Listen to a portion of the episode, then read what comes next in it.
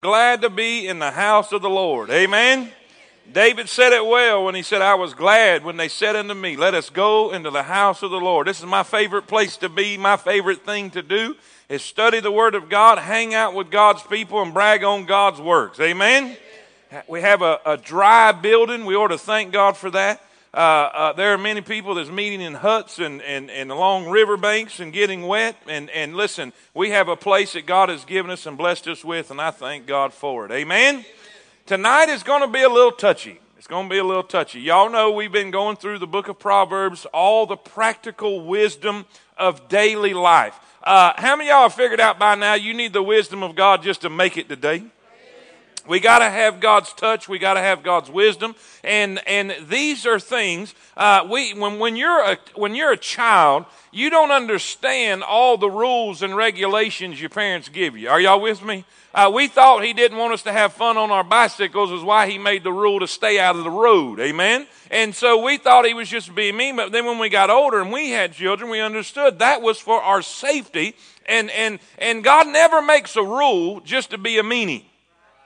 Are y'all with me? God never gives instruction. God never gives uh, uh, direction in our life just because He doesn't want us to have fun or He doesn't want us to be happy. He doesn't want us to do whatever. It always is for our best interest. Every single command, every single rule, if you will, is always for our best interest so we could get the most and the best life possible. Say amen right there. Now, if you need a lesson, raise your hand real high. We've got some folks uh, running with lessons uh, real quickly. Uh, right over here, we've got some in the middle. Raise your hand again. Raise your hand again. He's kind of, here he comes. There we go. Make sure everybody gets a lesson. We, we don't have a, excuse me, we don't have a lot to fill in tonight uh, because I put a little bit more information than I normally do uh, because I had a lot I wanted to cover. So we're, we're just going to fill in basically three words, but I want you to listen up really good because uh, some of the things we're going to talk about is it's, it's kind of a touchy subject. Uh, how many of y'all know talking about money is, is a touchy subject, especially with spouses? And it's even even touchier. It's even a touchier subject when a family member owes you something. I need a witness. So, and he deals with that, and that's what we're talking about. So let's let's let's go into this uh, Proverbs chapter number six and verse number one. And if you're glad to be saved, say Amen. amen. My son, if thou be surety for thy friend, if thou hast stricken thy hand with a stranger, thou art snared with the words of thy mouth Thou art taken with the words of thy mouth. In other words, he's saying that wasn't a really good idea. Do this now, my son, and deliver thyself. When thou art come into the hand of thy friend, go humble thyself and make sure thy friend. Give not sleep to thine eyelids, nor slumber to thine eyelids. Uh, deliver thyself as a roe from the hand of the hunter Dave Ramsey likes to use a gazelle and a cheetah right there. I don't know if you've ever uh, been to uh, Financial Peace University, but that's the coolest illustration I've ever seen. Uh, when that gazelle is running from the cheetah, that's the illustration this verse is using. De- deliver thyself as a roe from the hand of the hunter, and as a bird from the hand of the fowler. Go to the ant, thou sluggard. Consider her ways and be wise which having no guide, overseer, or ruler, provideth her meat in the summer, and gathereth her food in the harvest. How long wilt thou sleep, O sluggard? When wilt thou arise out of thy sleep? Yet a little sleep, a little slumber, a little folding of the hands to sleep. So shall thy poverty come as one that travaileth, and thy want as an armed man. A naughty person, a wicked man, walketh with a froward mouth, uh, crooked that is. He winketh with his eyes, he speaketh with his feet, he teacheth with his fingers. Frowardness is in his heart. He deviseth mischief continually. He soweth discord. Therefore shall his calamity come suddenly, and suddenly shall he be broken without remedy. These things, these six things, doth the Lord hate. Yea, seven are an abomination unto him. Most Christians think the only abomination in the Bible is homosexuality. It's amazing how a lot of Christians can stand up on a podium and, and, and crucify and, and, and ridicule. Now, I'm not saying that that's not a sin and that's not a wicked sin and it's not an ugly sin. It is all of those things and it is an abomination, the Bible says. But so is pride. So is pride. So is, the Bible says, a lying tongue, hands that shed innocent blood, and a heart that deviseth wicked imaginations, feet that be swift and running to mischief, a false witness that speaketh lies. Help me now, watch this. And he that soweth discord among brethren. He that soweth discord among brethren. Let's, let's pray. Father, thank you, Lord, for your blessings tonight. Thank you for a, a great crowd of people that's come out to hear your word, to learn. Lord, to grow. Lord, we're here to grow. We're here to, to mature in our faith. We're here to uh, be better Christians to, today than we were yesterday and better tomorrow than we were today. And God, strengthen our faith as we grow and learn more about you. Help us to, uh, Lord, not just, help us not to be so heavenly minded we're no earthly good. Help us to realize that even though heaven is our home, we still got to live on this earth and live it in a right way. And God, I pray that you'll help us, give us what we stand in need of. And Lord, we'll thank you for it. In Jesus' name we pray. Amen and amen. You may be seated.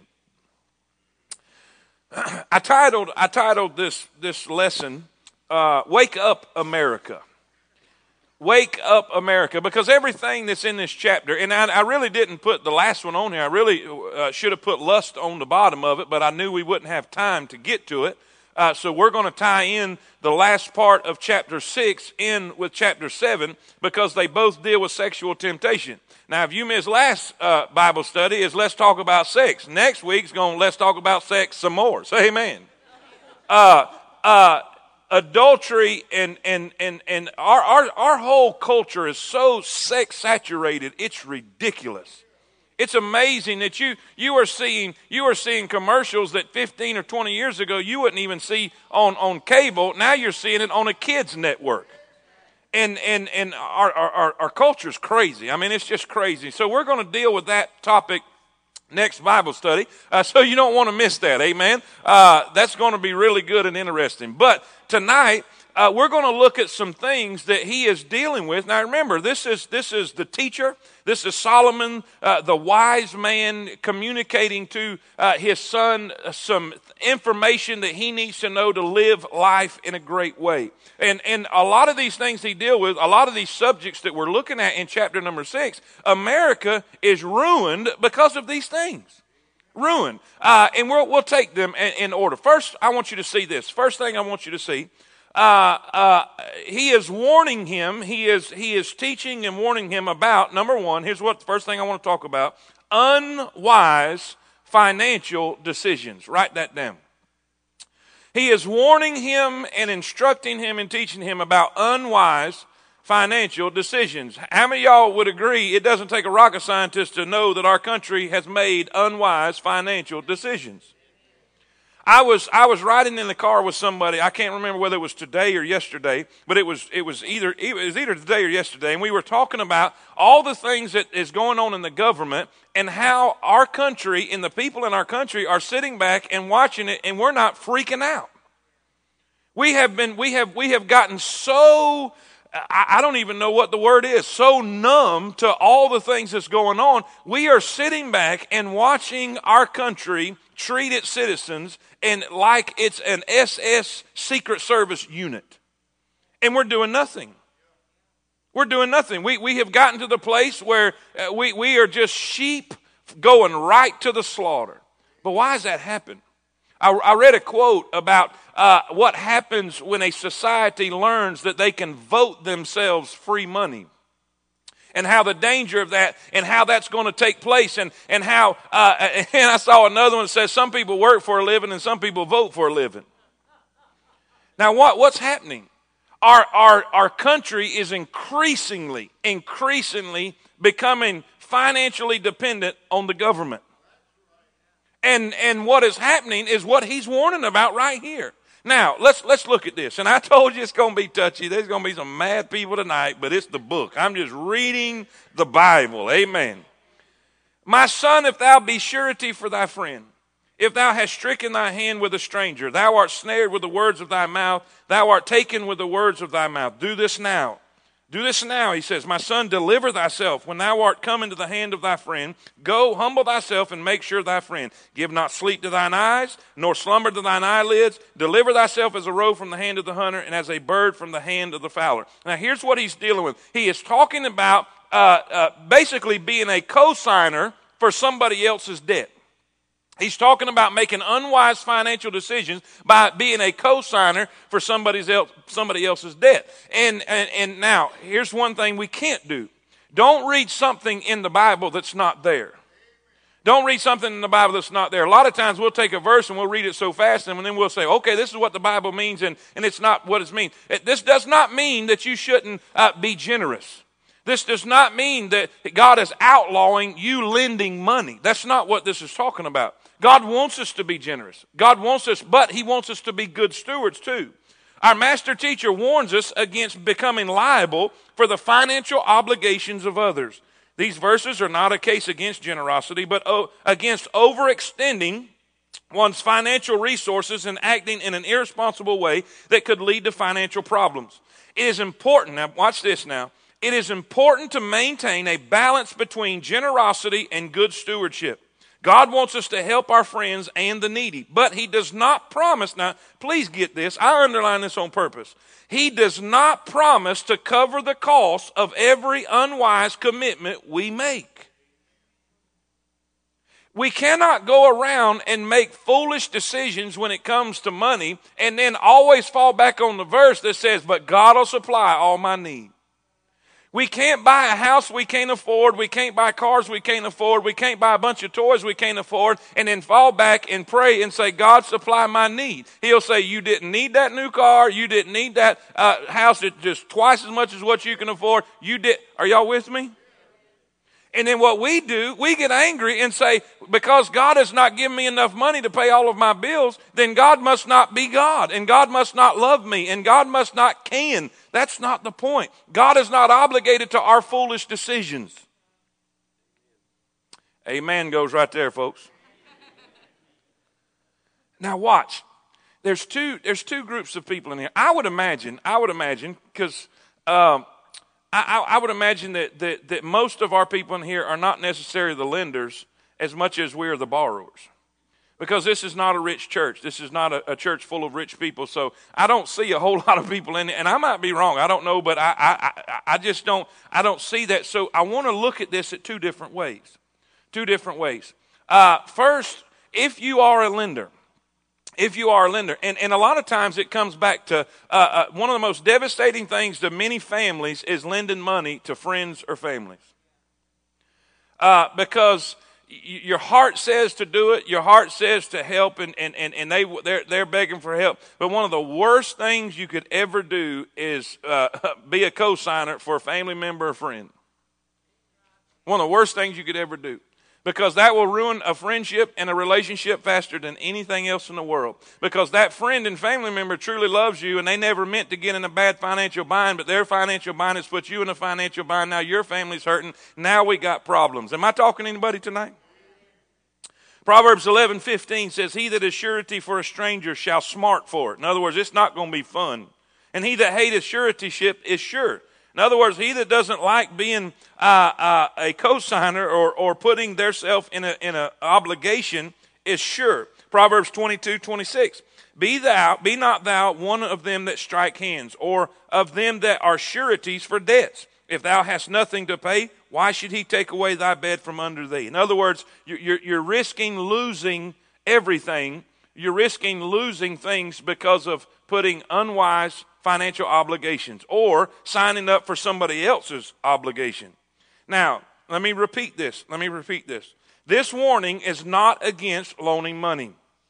Psalms 112, uh, uh, Brother Jeff, would you turn to Psalms uh, 112, uh, verse number 5? Jeff Robertson, to clarify if there's any other Jeffs in here. All right? Uh, Psalms 112, verse 5. Now, this is not against cosigning a loan. It is a caution directed against rashly stepping in to help or co-signing a loan for another. We should order our affairs with prudence and discretion, and many times that will force us to say no. Say that with me. That will force us to say, even, now underline this, underline this in your notes. Even when our emotions would like to say yes. Sometimes a smart thinking will say no, even when your emotions say yes. Brother Jeff, would you read Psalms uh, 112, verse 5, real loud for everybody?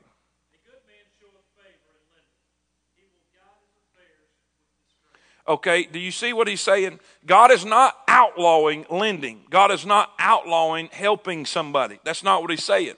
He is saying he is very careful, he is very wise in how he does that.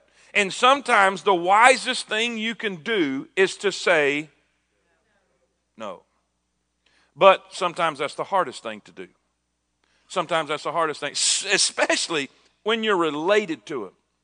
Especially when you're related to it. Now, here's the thing. Here's a, here's a few ways. Here's a few ways that you can that it makes saying easier or saying no a little easier. Number one, remove the refusal from a personal basis or level. In other words, help them understand this is not personal. Make it clear that while you appreciate the other person and his request, because of the premises, uh, the premise of under which you are operating, you must refuse. Number two, indicate that you don't enjoy saying no. Nothing would please me more than to go along with you, and I dislike what it will do to you, but I must say no. Number three, give evidence that you have studied the situation. Comment on the considerations that entered into denying the request. Help him, number four, say no to the idea or desire himself. Show him the factors involved in such a way that he may reach the negative conclusion before you break the news to him. And by the way, number four probably won't never happen. They're probably not going to come to that conclusion.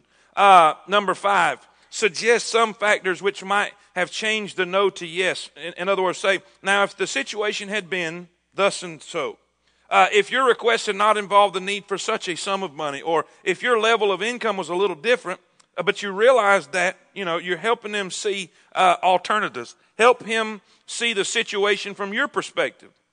If you were in my place, what would you do? Uh, let your no be said in such a nice way. Speaking of the president of a great institution, one of his uh, employees said, He sometimes refused my request, but he did it so kindly and graciously that I didn't feel upset by his refusal. Now, let me say this.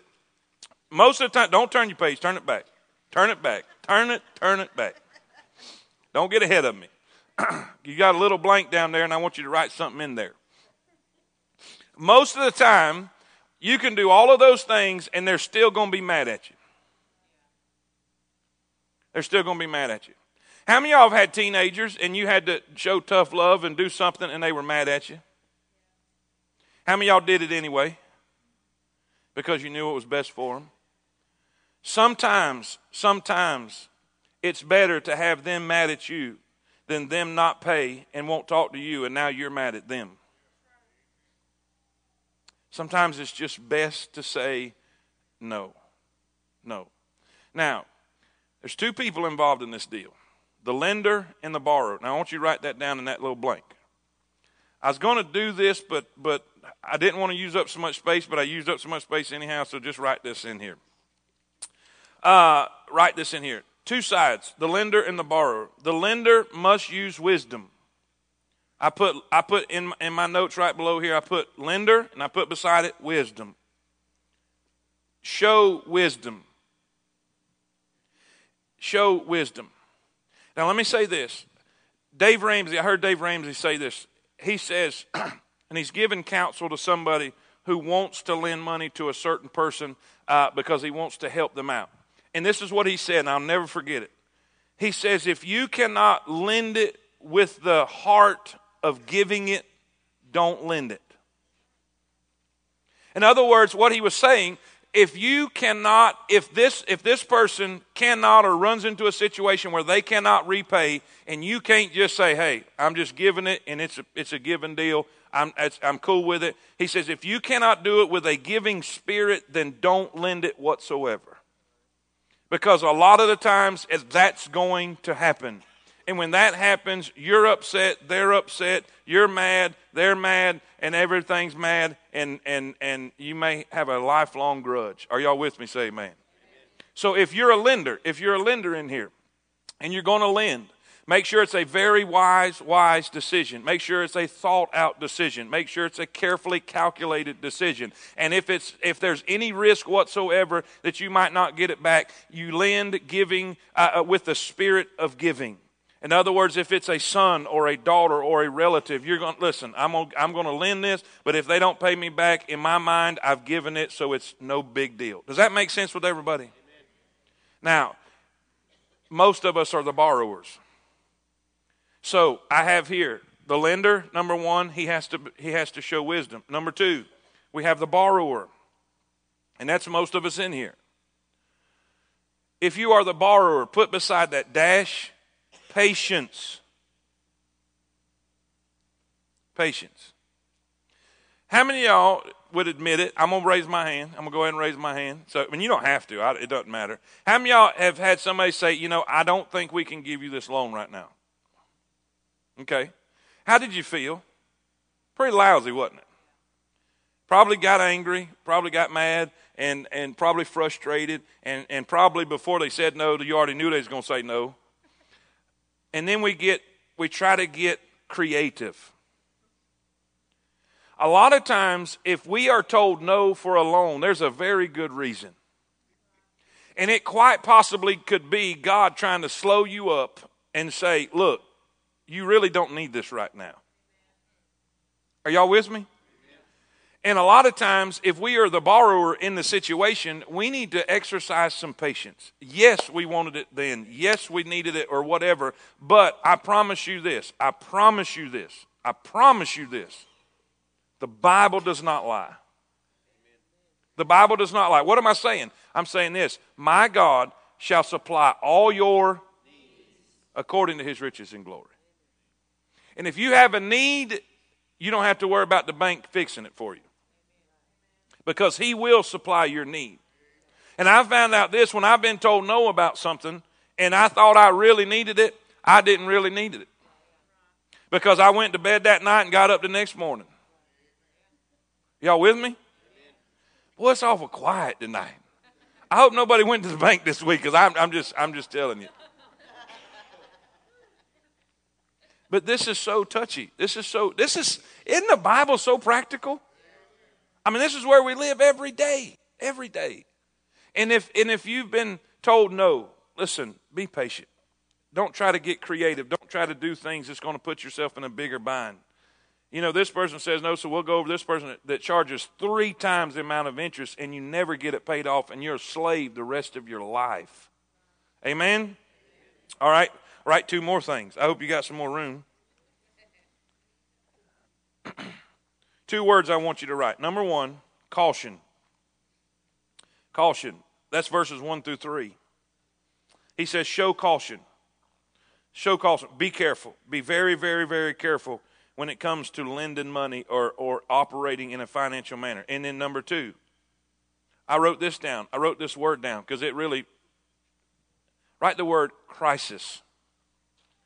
Crisis. What crisis? Look how he describes, look how he describes getting out of the financial bind. Look what he says about getting out of the lending and the suretyship for, for a friend. Watch what he says. Do this. Verse 3, verse 3, help me. Do this now. Do this now. Don't do this tomorrow. Don't when you get around to it. He said, Do this now, my son. Deliver thyself. Get out of that situation. Get out of that situation. When thou art come into the hand of thy friend, go humble thyself and make sure thy friend. Watch what he says. Give not sleep to thine eyes, nor slumber to thine eyelids. Now, here's how he describes it. Here he said, Let me give you an illustration of what I'm talking about. He describes a gazelle, he describes a, a hunter, a cheetah, if you will. Uh, those are great illustrations. Uh, deliver thyself as a roe, a deer, or a gazelle from the hand of the hunter, and as a bird from the hand of the fowler. And, and if you will notice that gazelle or that deer, it is running wide open. It is a cheetah. Are y'all with me? I mean, he's out there grazing. He's out there having himself a time. He ain't, listen, he's minding his own business. Then all of a sudden the cheetah is coming and there is a cheater detector in somewhere in that cheetah, in that, in that gazelle and his ears poke up. He turns around and he sees him or smells him and he screams, cheetah! and he runs like the Dickens to get away from the hunter. Solomon is saying that's how you need to get out of debt. That's how you need to run from this situation. That's, that's the, in other words, the cheetah says, this is a crisis. How many y'all know if you're fixing to get eaten, that's a crisis? Let me say this. How many of you have been in such debt before and it felt so crushing you felt like you was getting eaten? This is a crisis situation. America is running on debt. And you cannot borrow your way out of debt. Church, say amen. So, two words. Give me my two words. Number one, caution. Say it with me. Number one, caution. caution. Number two, crisis. Caution is verses one through three. Crisis is verses four through five. Treat it like a crisis situation. A crisis situation. All right, number two. This is really, you're going to love this one because if you, it was so quiet on the first one. Number two, write this word down laziness.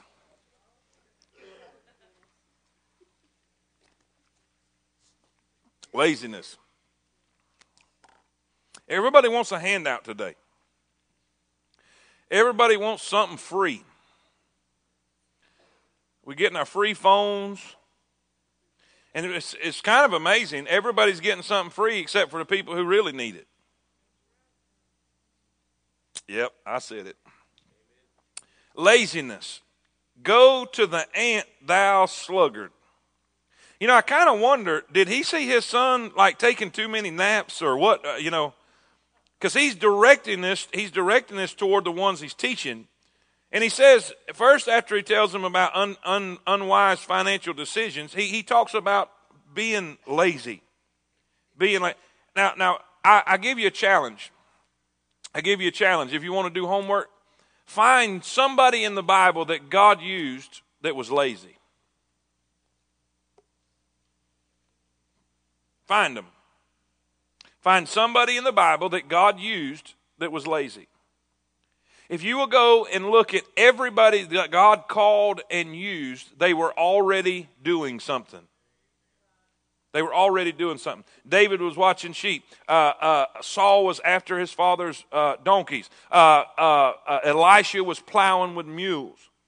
Peter, James, and John, they were fishers. they were going after. Are y'all with me? The reason you never ask somebody that's not doing something to do something because there's a reason they're not doing something. I found this out. If you ever want to get something done, ask somebody that's too busy to do it. Amen. Preacher, that's good stuff tonight. Y'all shouted more over the sex message in this one. Y'all need to help me. Listen, two things. Two things. Two things right, right above, right above up here, right above up here, because we're going to look at a lazy person here in a minute. He says, "Go to the ant, thou sluggard, consider her ways, consider her ways, and be wise." All right, let's look at it. Let's look at what do we see. What do we see? I wrote two things down. I wrote two things down here, and then we're going to talk about the sluggard because he begins to describe the lazy person from verses 9 through 11 he just he, he says look at her ways. We see two things in verses 7 and 8 so we, i want you to write these two things down. First self-discipline. Self-discipline. Go to the ant thou sluggard. Consider her ways. What do we see? What do we see? Verse 7 which having no guide overseer or ruler. What does that mean? She was self-disciplined she didn't have to have somebody over her all the time harping, get up, do this, get up, do that, get up, do this, get up, do that. She showed and exhibited self discipline. Self discipline. Uh, I'm not real fond of that, but I promise you this you'll never see somebody that's successful without self discipline. We have taught our kids self esteem, but we have forgotten to teach them self discipline. And now we have a lot of young people out of control that don't want to hear no because we've not taught them self discipline. Self discipline. How many of you have ever heard the phrase, character is what you are when nobody's around? Self discipline.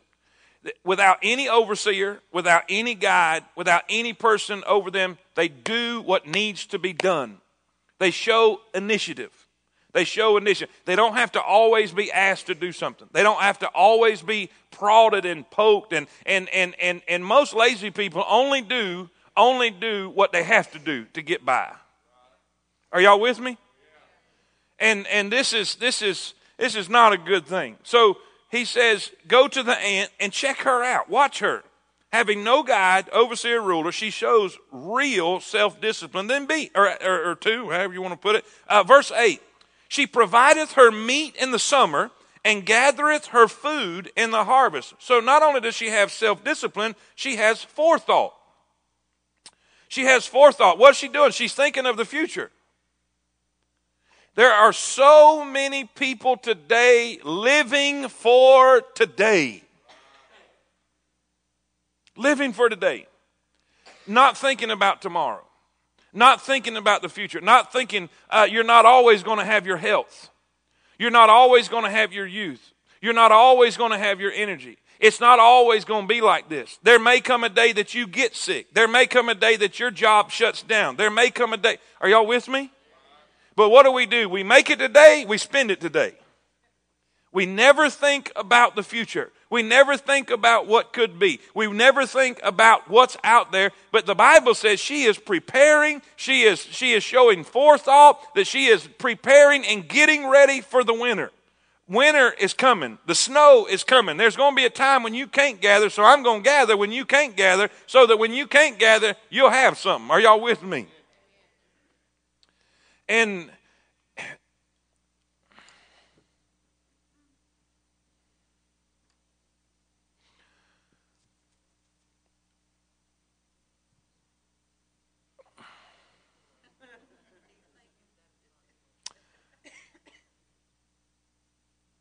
I have, uh, there was an individual that, uh, that we helped out during, during the Christmas season. And, uh, and, uh, I said, look, if you'll go to so and so, this this is what can happen, and and blah blah blah. blah.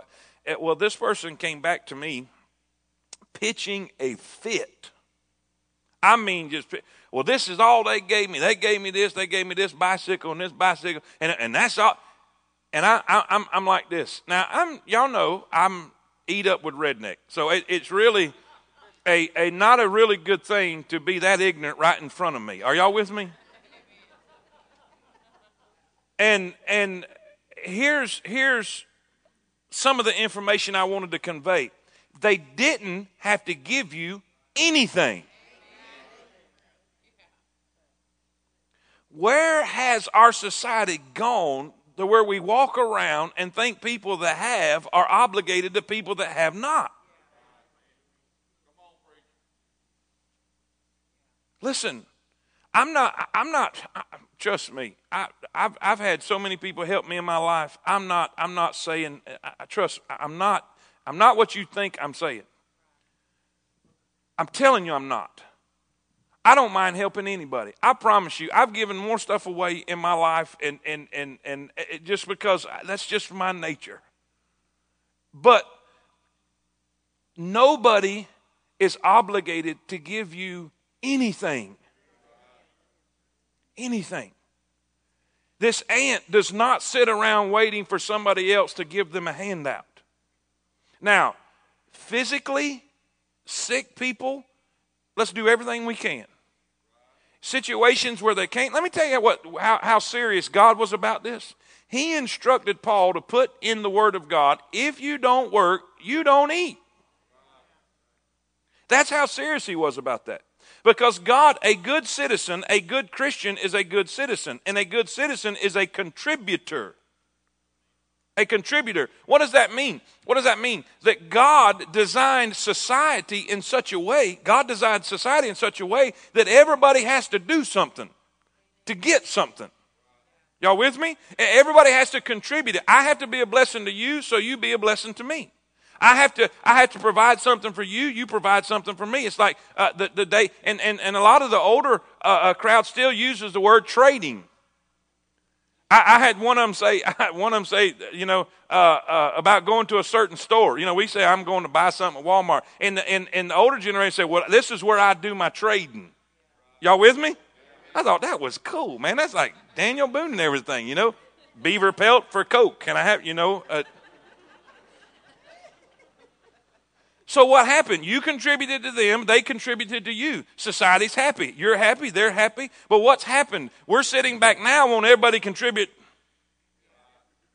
And why do you think our society is crumbling? Because sooner or later the giver is going to run out of what to give. Right? Now watch. Be prepared. Show forethought. Show, show, show, be self disciplined. Provideth her meat in the summer and gathereth her food in the harvest. All right? Now, then he begins to describe a lazy person. Verse number nine How long wilt thou sleep, O sluggard? When wilt thou arise out of thy sleep? Yet a little sleep, a little slumber, a little folding of the hands to sleep. So shall thy poverty come as one that travaileth, and thy want as an armed man. Six habits that identify a sluggard. First, number one, they sleep too much. Proverbs 26, 4. And by the way, by the way, please don't get crazy on me and go out of here saying I'm saying all kind of stuff. If you have a physical issue and there is a problem and, and, and like narcolepsy and stuff like that, hey, go to the doctor, do what you got to do. I understand that. That's not what the word is talking about. This is talking about people who don't have issues, but they're lazy. I wonder how long it's going to be before we're allowed, not allowed to use that word no more before that gets on the politically incorrect list, all right? Uh, they sleep too much. Proverbs 26, 14. As the door turneth upon his hinges, so doth the slothful upon his bed. Number two, they love to make excuses. This is a good one. Proverbs 22, 13. The slothful man said, There's a lion out there. I can't go out in the street. I can't go plow the harvest. I can't go. There's a lion. I shall be slain in the streets. It has been said that if you don't want to do something, that any excuse will do. Say amen right there. Uh, no one can find more excuses to not do something than the person who is too lazy to do anything. Number three, they have a know it all, unteachable attitude. This is the worst part. This is the worst part. Proverbs 26 16. The sluggard is wiser in his own conceit than seven men that can render a reason. They will tell you why they can't do something and find every reason in the world why they are right in their assumption. You can't argue with a lazy person, and the only thing that they will make that will make them move is a lighted stick of dynamite. Say amen. I know a lot of people who will starve to death before they would admit that they are lazy, but they won't work for anything less than top salary. A wise man told me one time when I was first starting out, because I was aggravated about a certain pay rate and uh, and uh, and I, I, shouldn't have been because I, I, I wasn't learned enough and I, I, wasn't old enough and I hadn't paid my dues and I, I deserved what I was getting because the job that I was doing that was the pay scale that went with it. And uh, and and but you know I mean when you're young you you want everything you can get and whatever but uh, uh, he said look son sometimes you have to do what you have to do till you can do what you want to do. Well, I'm not working and so and so. They only. No, no, that's not the right attitude. I worked for the Antichrist about two years. Actually, it was his brother. Amen. It was. It was his brother. I would, I would actually come home and be so mad I'd have tears in my eyes and want to choke somebody. But you know what? I got up and I went back to work because my wife got hungry and my kids wanted to eat pretty regular. Well, I just ain't going to put up with that. Now, that's not the right attitude. I didn't like all the things I ever did.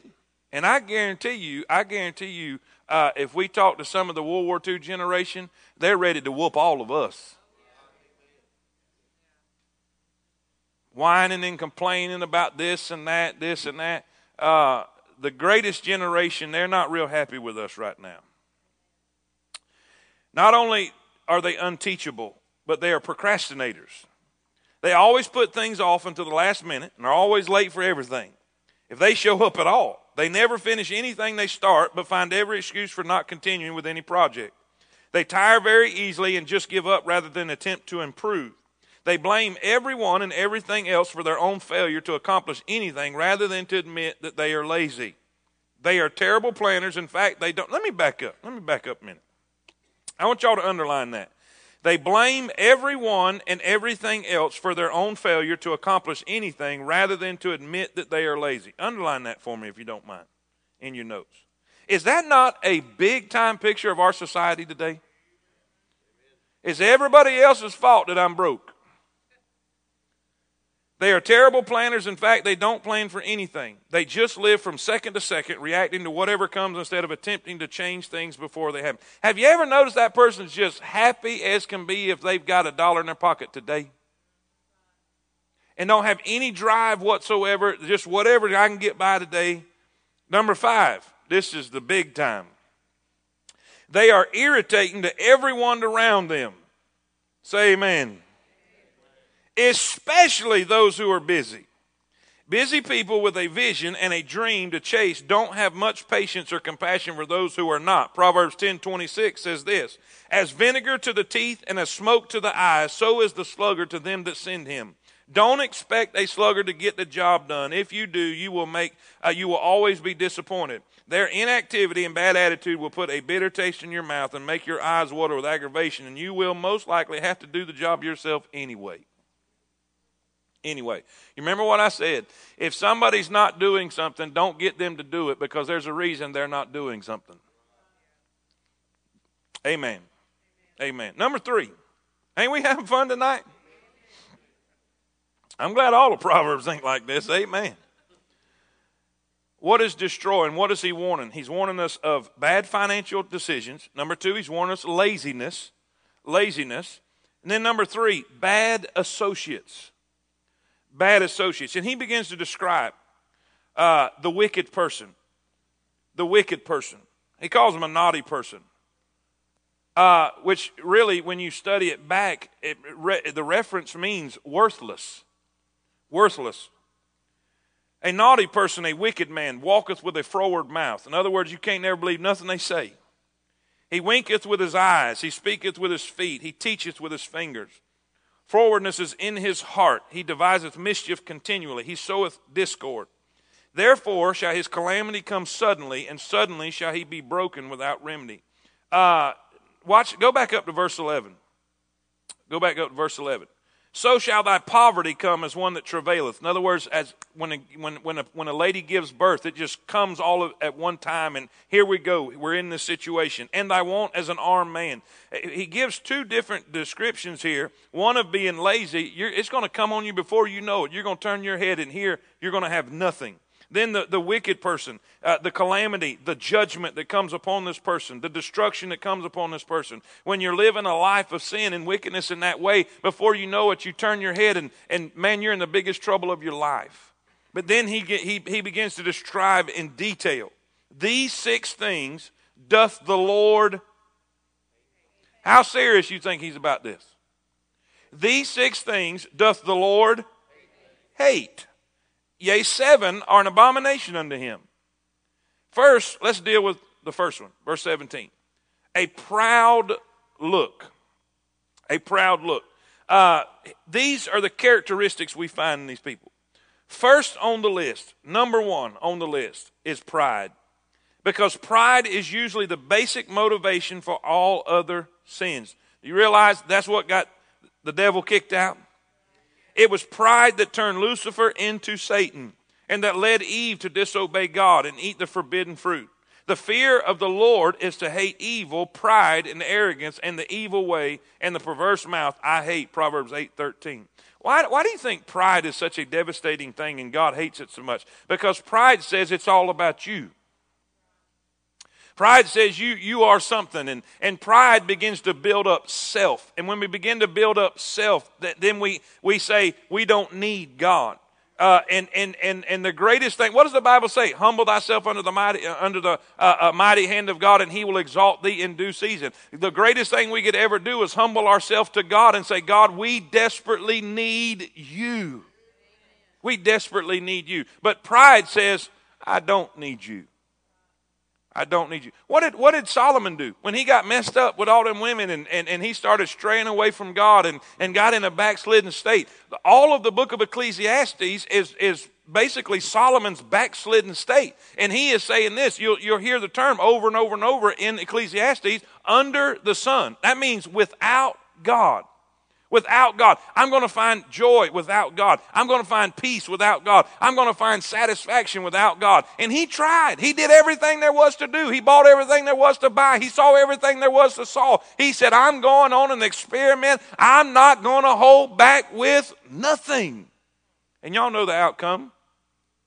Y'all know the outcome. When it was all said and done, he said, It's all, say it with me, it's all vanity. What's the word vanity mean? Empty empty. All the things I went after, and, and, and, and this is what this is what this is how we need to say it. I tried to find all of this that I was looking for without God. How prideful is that? And God says, You need me. Pride is such a devastating, devastating thing. God also hates a, say it with me, God also hates a for God is a God of truth. And his law says, Thou shalt not bear false witness.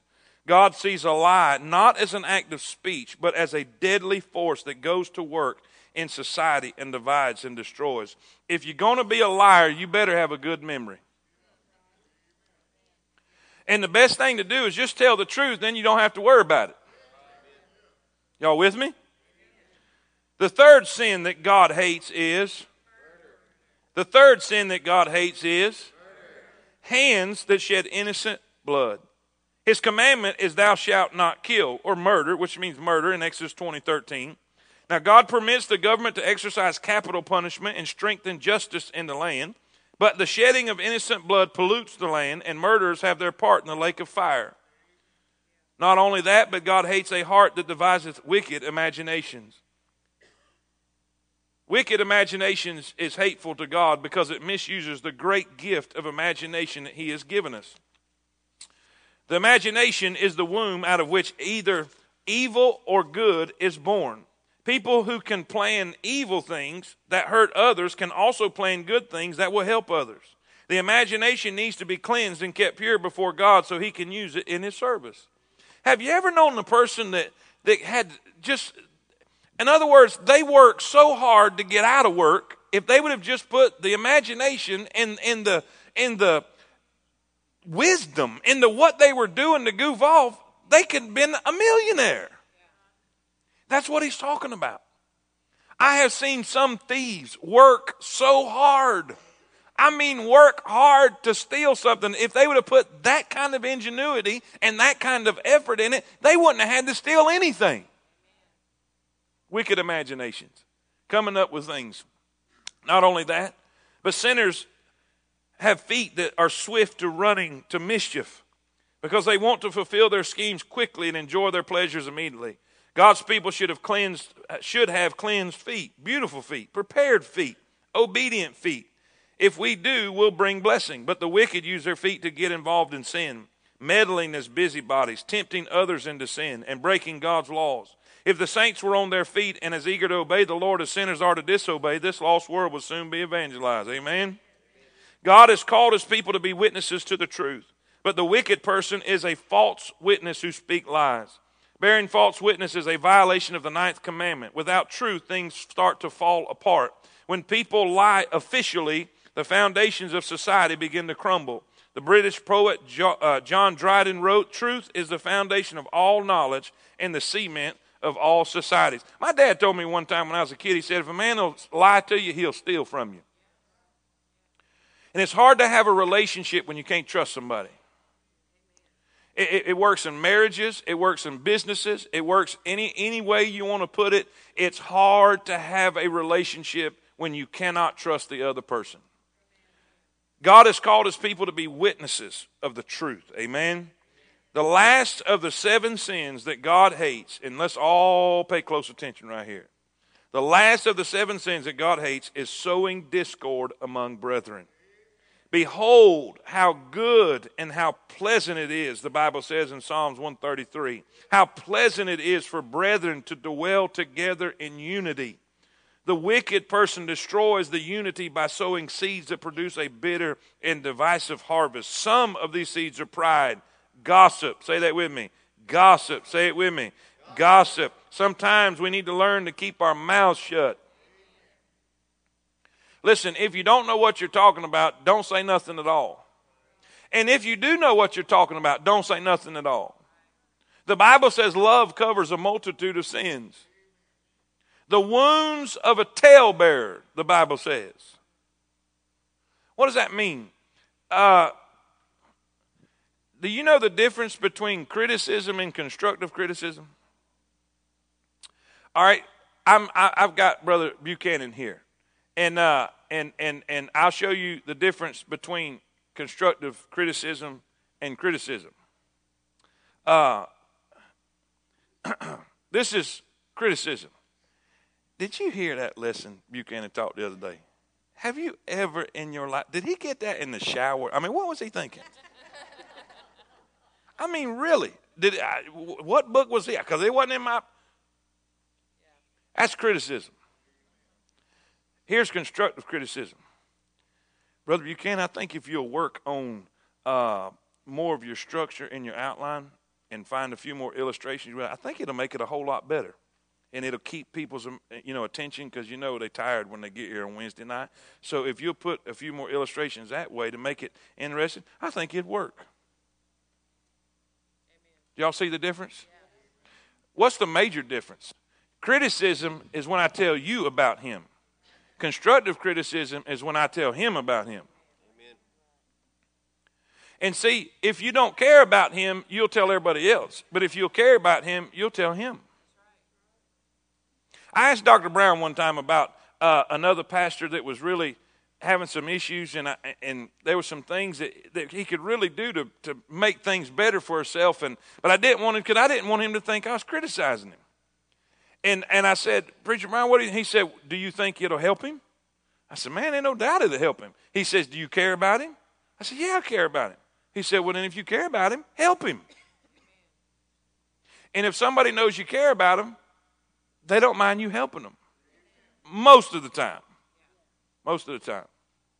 But be careful.